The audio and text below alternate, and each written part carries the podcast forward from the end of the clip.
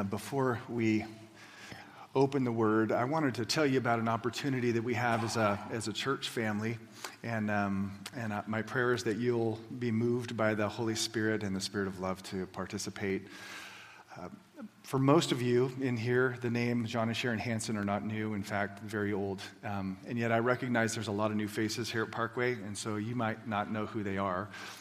But John Hanson is the founding pastor of the church who came here 50 years ago in 1966, and he and his wife um, labored, they loved, they prayed, and um, ministered um, to give us what we have now. And I know John would acknowledge it was by grace alone that it happened, but um, John, as of right now, has been in the hospital over a month.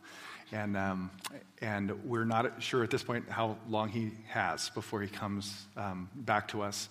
Um, and so, what we wanted to do in the spirit of grace is rally around um, he and Sharon. Um, Sharon has every bit, been every bit involved in the ministry here as John. She still serves as my secretary after 18 and a half years and is an amazing woman of faith. Um, but what we wanted to do as a congregation is we wanted to rally around them. Um, they have some, um, some medical outstanding debts that are going to need to be paid, as well as um, because of the time of life where they are, they are going to move from their current house uh, with their uh, son in law and daughter um, into their old house on Arlington Circle. And um, it's been a rental for over 16 years and is in serious need of updating. Um, so, what we really want to do is we want to bring John and we want to see John and Sharon come back to a place that is comfortable, clean, and home again. So, what we're asking you is to consider, if you're Parkway family, um, to um, support that cause and rally around them. And we want to raise the funds to be able to, to make that a home again that's, that's livable. So, we're going to do that, and you can do that one of two ways. One, you can um, pray. Obviously, they want your prayers more than anything else. Um, second, we're going to be taking a love offering next week, um, both services. And so we, are telling you a, a, week ahead of time so you can pray about it and say, how, how do we want to rally around um, two individuals who have given so much to this church. Um, and if you'd like to give, just uh, we'll take that love offering next week and just ask you to put in the memo section um, love offering. And every cent of that will go to either helping them with their medical expenses or in um, updating the house. Uh, if you know people who are, who are friends or extended friends of theirs, um, we've been receiving word from people all over the country who've been ministered to by John and Sharon in their many, many decades of ministry. And, um, and even if they want to contribute to, again, this is to show them the love of Christ and the love of a church family, um, they can mail it in and just put that in the memo, and, and we'll make sure that that goes to them. So, in, in, addition to that, um, we are going to be organizing a series of, uh, well, a few teams to clean and to help them move, um, and those will be formed uh, a little bit later this month. So, um, maybe you don't have a lot to give monetarily, but maybe you have a good, strong back, and that will help too, okay? So, um, I'm just asking you, this is such an amazing opportunity to love um, two people who have given so much to us.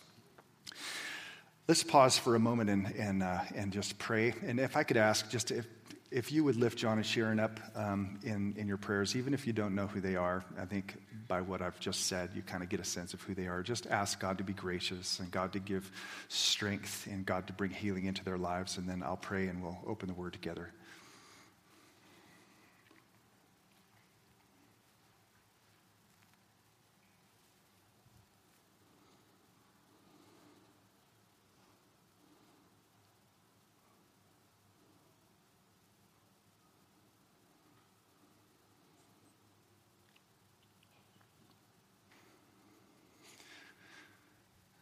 Gracious God, we, um, we as your people who have been chosen before the foundations of the earth in love to be your adopted sons and daughters through Christ Jesus who gave his life for us, we thank you that above all else you are a God who is merciful, compassionate, slow to anger, abounding in steadfast love and faithfulness, and forgiving thousands their trespasses, iniquities, and sins. Father, we are thankful that you never leave us nor forsake us. You are with us, before us, behind us, beside us, above us, below us, within us. And there is no place that we go where you are not with your people. And we trust, we find courage, and we believe in that truth this morning, Father. And I pray that we would believe and know and experience the unshakable refuge that you are and have always been and will always be for your people. And we pray for the faith of John and Sharon and family, and just ask that you would be their refuge and strength, that they would know that you are a very present help in time of trouble. And even when the mountains are being thrown into the heart of the sea, there is no reason to fear because you rule. And I pray that for all of us here in this room, living in a troubled, confused world, that you would grant us that grand vision of you as our stronghold and our deliverer, um, who has not only sought to forgive us by your own payment of, of the blood of Christ, but also um, promised us resurrection in his name. And to know that the, the shadow of death at the end of the day will be done away with. It will not even be a word spoken at some point in time, and we look forward to that great day, all because you are a God of steadfast love and mercy. I pray, oh God, that you would open our minds and hearts to your word, um, your truth. I ask, oh God, that Christ, Jesus, would be exalted in our hearts so that we may see him high and lifted up and powerful and strong, gracious, even amidst and in the middle of his own humiliation. I pray that you would guard my lips and allow nothing to proceed from them that is inaccurate or not in spirit with the truth of your gospel, and that your people would sense your voice, not mine. So uh, be gracious. Amen. I'm going to start by, by reading a, rather extended passage of Scripture. I, ho- I really hope you'll follow along. Um, we're going to read chapter 22, verse 63 to 23, verse 18, the first part of it.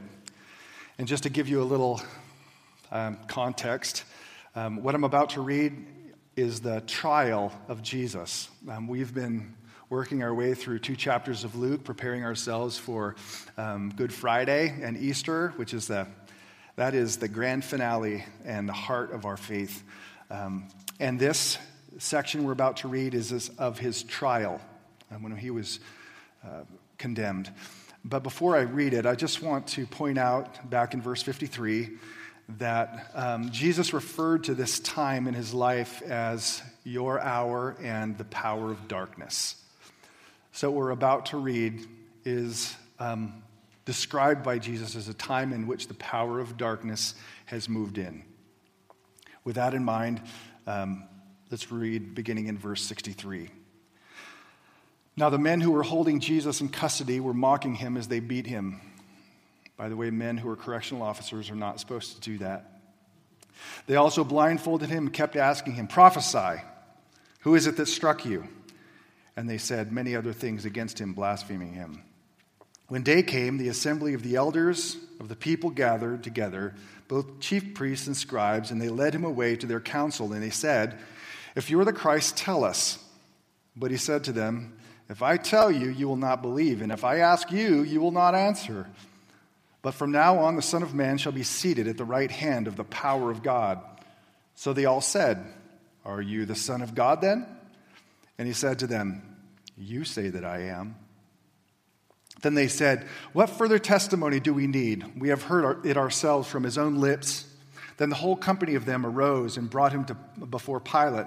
And they began to accuse him, saying, We found this man misleading our nation and forbidding us to give tribute to Caesar. And side comment here is notice that they have shaped the charge in a distinctively anti Roman accusation. And saying that he is himself is Christ, a king. And Pilate asked him, Are you the king of the Jews? And he answered him, You have said so. Then Pilate said to the chief priests and the crowds, I find no guilt in this man. But they were urgent, saying, He stirs up people, teaching throughout all Judea, from Galilee even to this place. When Pilate heard this, he asked whether the man was a Galilean, whether Jesus was a Galilean. And when he learned that he belonged to Herod's jurisdiction, he sent him over to Herod, who himself was himself in Jerusalem at the time. When Herod saw Jesus, he was very glad, for he had long desired to see him, because, he had heard about him, and he was hoping to see some sign done by him. So he questioned him at some length, but he made no answer. The chief priests and the scribes stood by, vehemently accusing him, and Herod, with his soldiers, treated him with contempt and mocked him. Then, arraying him in splendid, splendid clothing, he sent him back to Pilate. And Herod and Pilate became friends with each other that very day, for before this they had been at enmity with each other. Pilate then called together the chief priests and the rulers and the people and said to them, You brought me this man as one who is misleading the people. And after examining him before you, behold, I did not find this man guilty of any of your charges against him. Neither did Herod, for he sent him back to us. Look, Nothing deserving death has been done by him. I will therefore punish and release him. But they all, that all would consist of the chief priests, the rulers, and the people of verse 13. But they all cried out together, Away with this man. And I'll stop there.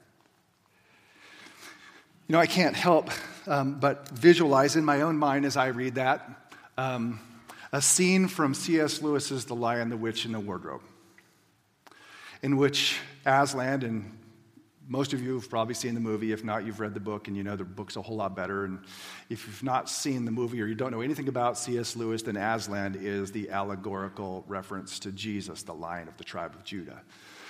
And there is this scene in which the white witch and Aslan, the mighty lion, have an appointment on the top of the mountain of the stone table.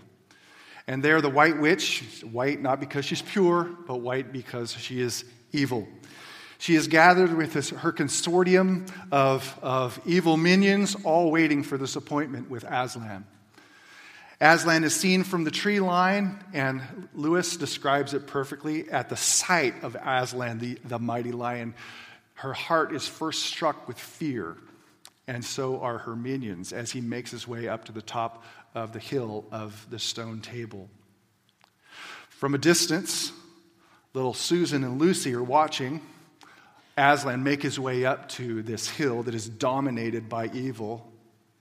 What they don't know is to give his life. And they watch him make his way methodically and intentionally to the top of that hill with snarls and mocking and ghouls and wraiths around him. And Susan and Lucy are looking, wondering when he's going to roar, when he's going to pounce, and when he's going to shred his enemies. Surprisingly, he doesn't. He makes his way up to the stone table and he allows, he, he allows him to take his powerful paws and um, bind, bind them, both sets then he allows them to muzzle the strength of his teeth. And then, if you remember, they shave him, which is a, a, way of saying he was stripped of his glory. And then he was laid on the table. There you have mighty Aslan submitting to abject humiliation.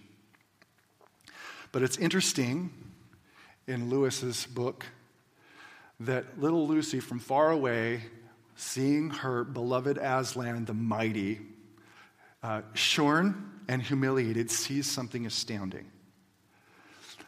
A direct quote from the book that Lucy saw, and I quote, the shorn face of Aslan looked to her braver and more beautiful and more patient than ever. Just hold on a second. This is a mighty lion stripped of his strength and stripped of his glory. And what she sees in that moment is the face of Aslan looked to her braver and more beautiful and more patient than ever before. In other words, she saw strength in his humiliation. She saw beauty in his humiliation. And I believe that's one of the things that we see um, in this trial description in which Jesus is tried, we see in the midst of this dark, evil hour, we see a man who is strong and a man who is gracious. Um, in a way, perhaps, that you don't see when he's not in his humiliation. It's not, and we oftentimes think that Jesus, when he, um, when he was persecuted and brutalized and arrested and tortured and crucified, we tend some, sometimes to think that he, he was like a helpless victim. And we feel a sense of, well, I'm really sorry that, you know, Jesus had to go through that and had to face such a, a helpless state. But I think that's honestly to, to misread the text. And I think it's to misread and misunderstand what's going on here. That, um, like Aslan, he marched forward as an act of the will and as a choice. And one gets the sense that at no time is he outside or without control. In fact, Jesus himself says specifically and explicitly in the Gospel of John, he says, No one takes my life from me. No one has the power to do that. But I, of my own accord, I, of my own choice, my own volition, my own action, I lay down, lay it down of my own accord. I have authority. That's a word of power. I have authority to lay it down, and I have authority to take it up again. That is, I believe we are to see as Jesus enters into this dark hour that he still maintains authority. He's still the one in charge. And when he allows himself to be arrested and brutalized, he is doing so as a willing choice. And that, church, is um, an evidence of strength, a strength and of grace. And that's more than anything, I, I, really just want us this morning to sense that above all else, that even in this moment of, of humiliation, when Jesus is laying on, figuratively speaking, stone table, and he is, uh, has been stripped of his glory, he still is braver, more patient, and more beautiful than ever. At the same time, there is an irony in this whole trial because the powers of earth are gathered against him. When I say powers, I mean the visible powers, the one that get the ratings, the one that get the press attention, the one that the, the headlines. That is, we have Jesus being judged by, by his own religious organization. We might call it ecclesiastical power. We have Jesus judged by a representative of imperial Rome, that is Pontius Pilate. And we have Jesus being judged by Herod, a client king from the region of Galilee. He will stand trial um, underneath all three of these powers. And ironically enough, all three of these powers, or let me lump them into two because we tend to think of them in 21st century America as two. We might call it the power of church, or the authority of church, and the authority of state um, that both of these powers, both of which have been designed and ordained and established by God for particular purposes that are legitimate authorities, but both of them will fold and buckle. They will show that they are incapable, incompetent, and at the end of the day, weak. Now, that, now that's some of the best truths or ironies.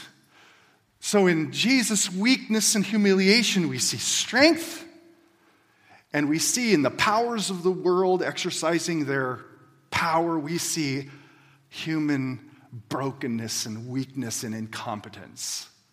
That is, a, that is part of the irony of this, this, um, this text. First, we see Jesus um, being tried by his own, if you will, religious organization. Um, the church of the Old Testament was established and ordained by God, and I seem to be. There we go.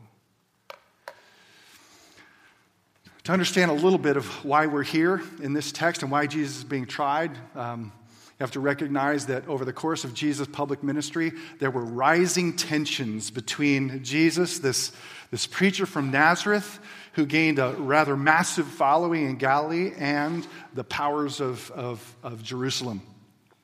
And the more he ministered, the more he preached, the more authority he asserted, the more he became a threat to Jerusalem. And Jesus was bold in what he said. Now, he exposed the hypocrisy of a very twisted religion. He told them on a number of occasions things like, You, you leadership, in places of power, you are whitewashed sepulchres. That is, you look good on the outside, but on the inside, you're full of death, dead men's bones. Or you're like a washed cup, which you wash the, wash the outside, but the inside is dirty. That is, you, you have this, this nice, shiny performance on the outside, but your heart is so far from the Lord. And he called out the hypocrisy not to be mean, but to expose false, enslaving religion. He called them out on the fact that they, they elevated tradition over biblical revelation. And by doing so, they ended up oppressing God's people, enslaving God's people, and restricting God's people, and starving God's people spiritually. And Jesus, as the Good Shepherd, the revealer of God, comes and he wants his people to live in proper relationship with the Lord and wants to see this twisted form of religion undone. So much of his teaching to the Jewish leadership was a threat to them, to the character and their theology, to their understanding of things. And then on top of that, you had the simple fact that he did these undeniable acts of power, um, that he fed thousands in the wilderness on a number of occasions, that he healed the sick, not only Jewish, but also Gentile. And right there in the vicinity of Jerusalem, he raised the dead. One day Lazarus was dead. The next day he's alive, and it's really hard to put that one back in the suitcase and shove it under a carpet. So you have these divine acts of power with these rather um, revelatory and exposing statements about the twisted nature of first century Judaism, that they lost the very heart of what um, their, their, their, God had ordained in the establishment of the temple and so forth, that at the center of the law and the center of Old Testament um, religion or worship was the fact that God is, is slow to anger, He's gracious, merciful, and abounding in steadfast love and faithfulness and forgiving. And He actually loves the sinner and loves the en- enemy and, and has a heart of redemption. And that part was completely lost. So by, by the time Jesus is three years in, he is a threat to the very foundations of Judaism. And you and I know well enough from history whenever there is a voice of truth that undermines the status quo of, of a powerful institution, that institution will oftentimes turn to either critiquing or discrediting or if they can't do that, destroying whatever is speaking truth. And the church, church history is actually filled with, I shouldn't say filled.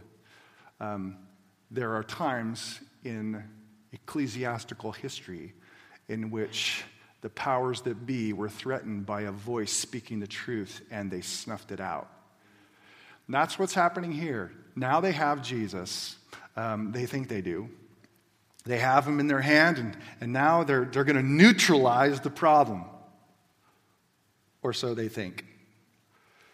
And so they try him. This is Luke's version right here. They ask him two questions. And I, I put it in red so you can kind of correspond with your red letter edition, but I realize you can't really read it that well up here. So um, I'll read it for you. The first question they said, verse 67, if you're the Christ, tell us. So they ask him if he's the Messiah. And by the way, there's nothing illegal about saying that you're the Messiah.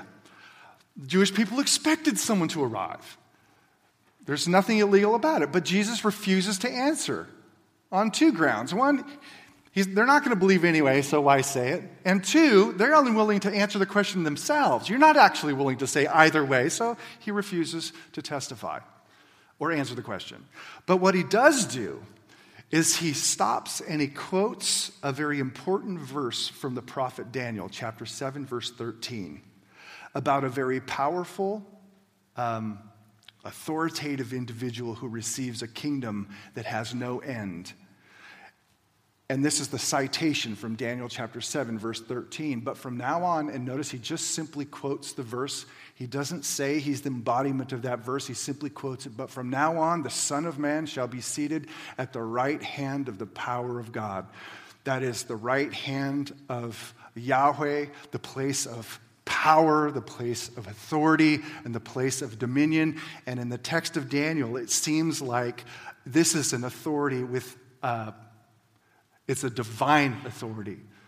So they hear this verse quoted, and so they ask the logical question okay, we've asked you if you're the Messiah, and you quoted this verse. Now we're going to ask the next question that is, are you then the Son of God? That is, are you saying that you have divine authority?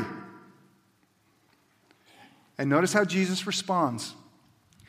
He doesn't deny it, he doesn't explicitly admit it, he rather vaguely suggests it.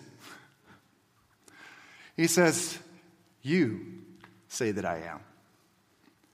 You say that I am. And it's this vague suggestion, this vague suggestion, those last five English red words that they are going to use to crucify him. Now, that is, that is flimsy evidence at best to execute somebody. But I think part of the reason why Jesus was somewhat ambiguous in his statements is that he wanted the true colors of what was going on to come out. At the end of the day, this is a witch hunt. The decision's already been made, the agenda's already been set. Um, execution is already premeditated. Now they're just trying to grasp at anything that they can get to nail him. The Gospel of Matthew tells us that they tried finding false witnesses and they, they couldn't corroborate the story. So here you go. Here's the five words you say, you say that I am. Well, this is a, a travesty of justice.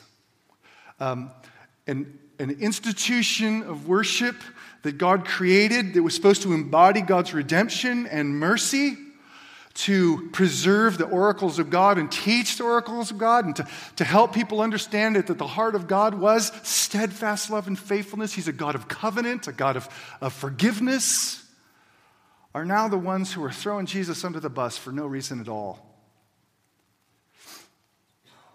And that, that, that tells us something.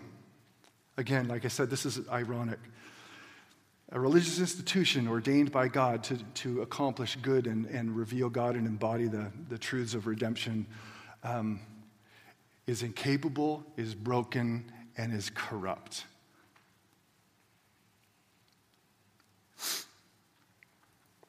And I think we do, I, I believe we do well as Christians to always remember that any institution ecclesiastical institution. And I know that people don't really speak of ecclesiastical authority anymore or church authority unless you happen to be a Roman Catholic, in which case there's a pretty high authority over there in the Vatican, or if you happen to be a, a Muslim and you have a pretty high authority uh, in, in Mecca or in Sharia law. Um, most people today who are Christians don't speak of ecclesi- ecclesiastical authority, but nevertheless, people still tend to trust. Still tend to trust church personalities, church leaders, and at some level the church. And it's not to say, of course, that all churches or ecclesiastical authorities are, are all corrupt. But what this tells us is that they are always fallible and capable of corruption, and therefore should never be ultimately the object of our trust. So, what I'm saying, if you didn't get that clear, when it comes to what we truly trust and believe in, do not trust the church. Yes, a pastor just said that, okay? I'm not saying that it's not a legitimate authority, and I'm not saying we shouldn't be a part of that legitimacy.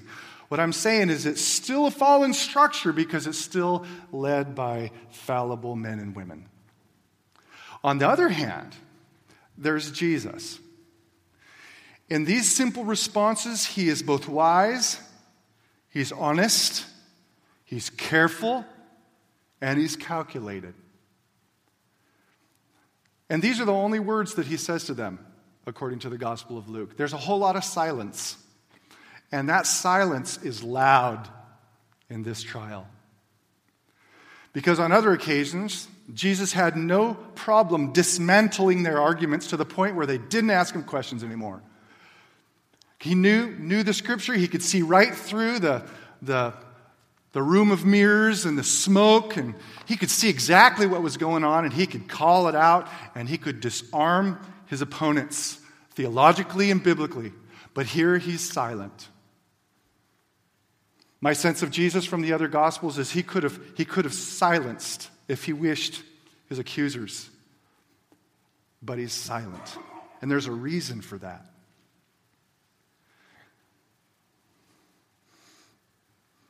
Because Jesus is submitting himself to the purpose he's come for. That is, he has authority to lay down his life. And he chooses to be silent.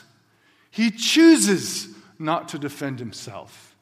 He chooses to walk the path of humiliation. That's huge. That's strength. It doesn't take strength to react.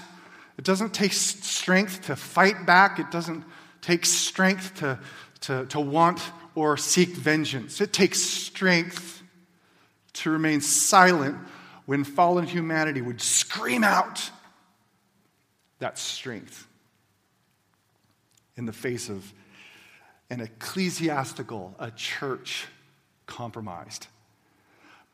But this, I said there's just two parts to this. I was just church state, trying to keep it in modern categories.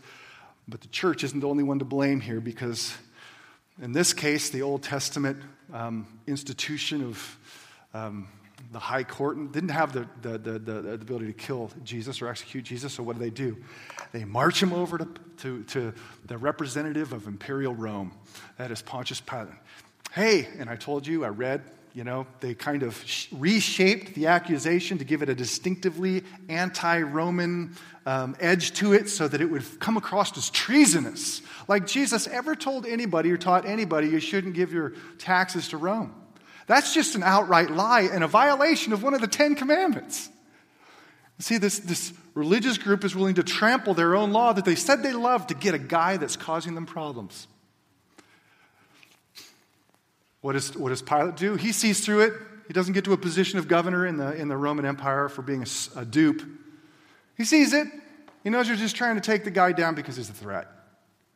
So he questions him, asks him a question are, are you the king of the Jews? And Jesus answers the same way he answered to the, to the Jewish people. He says, Yo, you say that I am. Again, calculated. Comes back out and says, Listen, I, I, I, don't, I, don't, I, don't, I don't. This man's innocent. He says it three times in the chapter. This man's innocent. This man's innocent. This man's innocent. However, even though he's innocent, he's a political liability. He's a political liability. He says, This guy could be a problem. If I don't do the right thing, the town is going to come apart. He is going to be or threaten um, political stability in this town, this part of the world. So, what does Pilate do? It's, it's, it's kind of humorous. Like Jesus is kind of a hot potato realizes that Herod Antipas is in town, just happens to be in town. And, oh, Jesus, you're from Galilee. And Herod Antipas, he, he rules over Galilee. So let's pitch this hot potato over to him. That's what he does. Sends him over to Herod Antipas. Herod Antipas, uh, he's the one who, who uh, beheaded John the Baptist because John the Baptist was brutally truthful with him and said that your relationship with this woman is adulterous. So he, you know, had him beheaded. He comes across as somewhat of a, um, a, a, playboy king, a, um, a pleasure seeker. And he hears that Jesus is coming to him. He's all excited. I've always wanted to see some of the things Jesus can do. Like Jesus is going to put on some kind of a little miracle show for him, right? It's like, can you make elephants fly? and what does Jesus do? This text, there's no red words. There's no action. Jesus said nothing and did nothing. Silent and still. Herod has his way with him, takes the hot potato, the political liability, and by the way, just so you understand the historical parts of it, listen, if, if, if, if, you, if, if, if he condemns Jesus, who has a lot of followers in Galilee, that creates some political problems up north. So Hot potatoes back in Pilate's lap again. He's got to do something and realizes at this point that this is becoming um, riotous. So let me just read the end statement there, and then I want to bring this to an application. After the whole hot potato thing, landed back in, in Pilate's lap. It says, Pilate then called together, and I want you to notice everybody who's here the chief priests, those are the people in charge, and the rulers and the people. So now this is gargantuan crowd. This is the, the people that had gathered to worship at Passover. So there's a lot of them coming from all over the place. And said to them, you brought me this man as one who is misleading the people, and after examining him before you, behold, I did not find this man guilty of any of your charges against him. Neither did Herod, for he sent him back to us. Look, nothing deserving of death has been done by him. I will therefore punish and release him. But they all, back to 13, uh, chief priests, the rulers, and the people, the masses, all cried out together, Away with this man!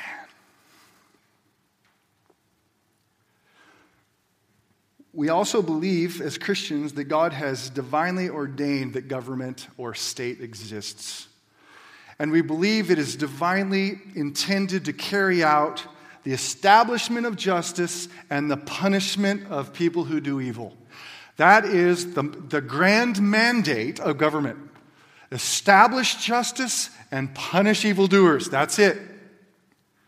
And here we have the only innocent man ever to walk planet Earth after Genesis 3. If there's one time in which the power that God ordained should have stood by an innocent man, it's right here. But what happens? Well, what happens is what always happens. There's no difference between politics today as then is when there's enough, enough collective, collective social cultural pressure, when enough people are screaming at you, and you're in charge, and you know the masses no longer like you because it's going to require a difficult decision on your part. Well, what, do you, what, what more than often happens? Justice buckles. Governing powers forsake justice to cater to the will and the whim of the masses. Last three decades in our own country are evidence of that. The growing pressure, cultural, collective, a person who says, Nope, this is wrong one day, because of the pressure now says, Well, no, that's not really wrong anymore. For political advantage, gain. So here's power number two that has been divinely ordained to establish justice and punish evil. And it does not stand by the Son of God. It shows itself to be weak, incapable, immoral, and broken. And Jesus, the one who is silent, the one who is still, he's the one who, like Aslan, allowed him, his, his, his mighty hands to be bound. He's the one who chose not to defend himself. He's the one person who didn't buckle under pressure. In the middle of all of this, you find that Jesus is the one who is actively choosing and willing to walk this path. When these two great powers fail, Jesus succeeds.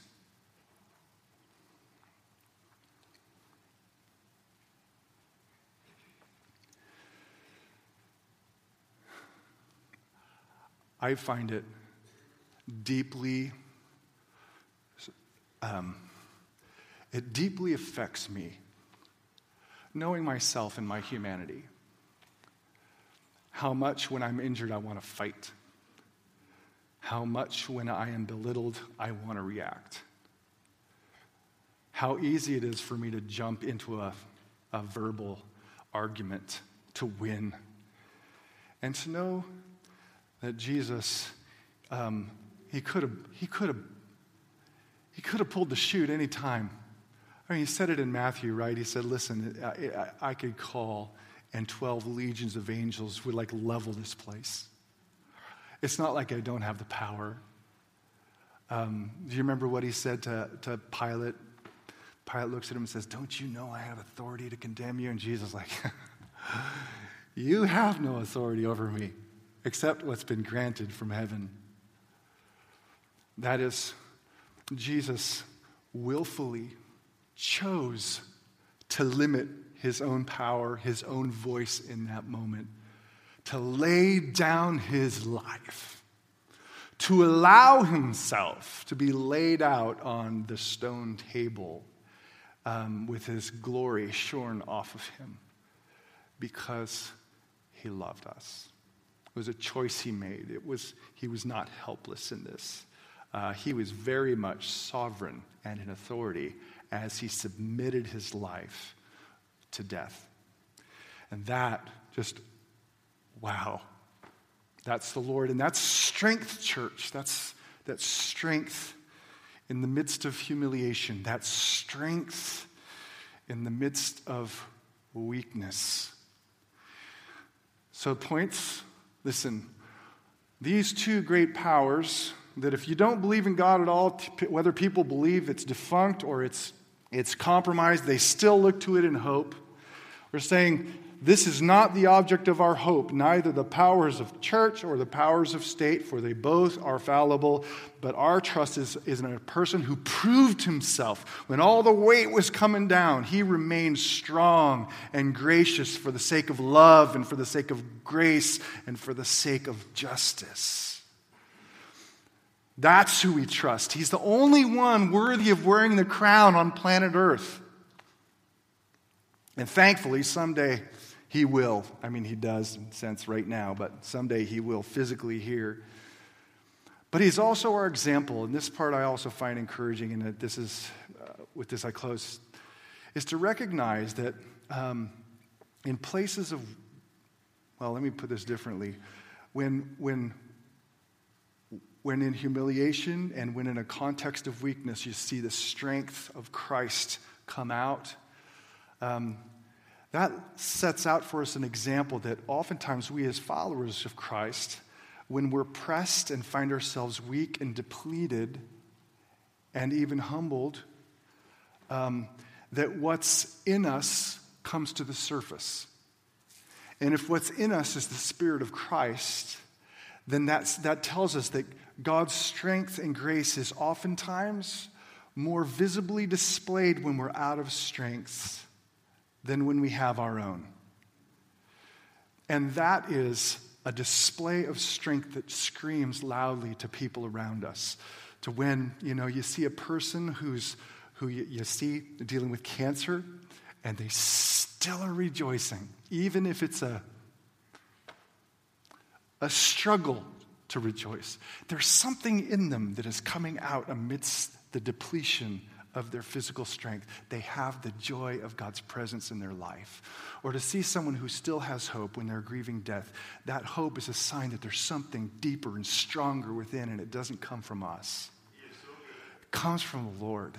And that's, God puts himself on display in our weakness um, when his power is made perfect, to quote Paul, in that weakened condition. And that we can rejoice that God is doing good stuff when we find ourselves in weakness. Amen. Bless us, Father, with a, a, knowledge of your strength, your power. Exalt Christ in our hearts. May we see, even in his weakest moments or his moments of deepest humiliation, that in fact he was strong, that he was gracious, and that he was loving. Strengthen us with this truth, Father, and keep our hearts in the right place, worshiping the right thing. In Christ's name, amen.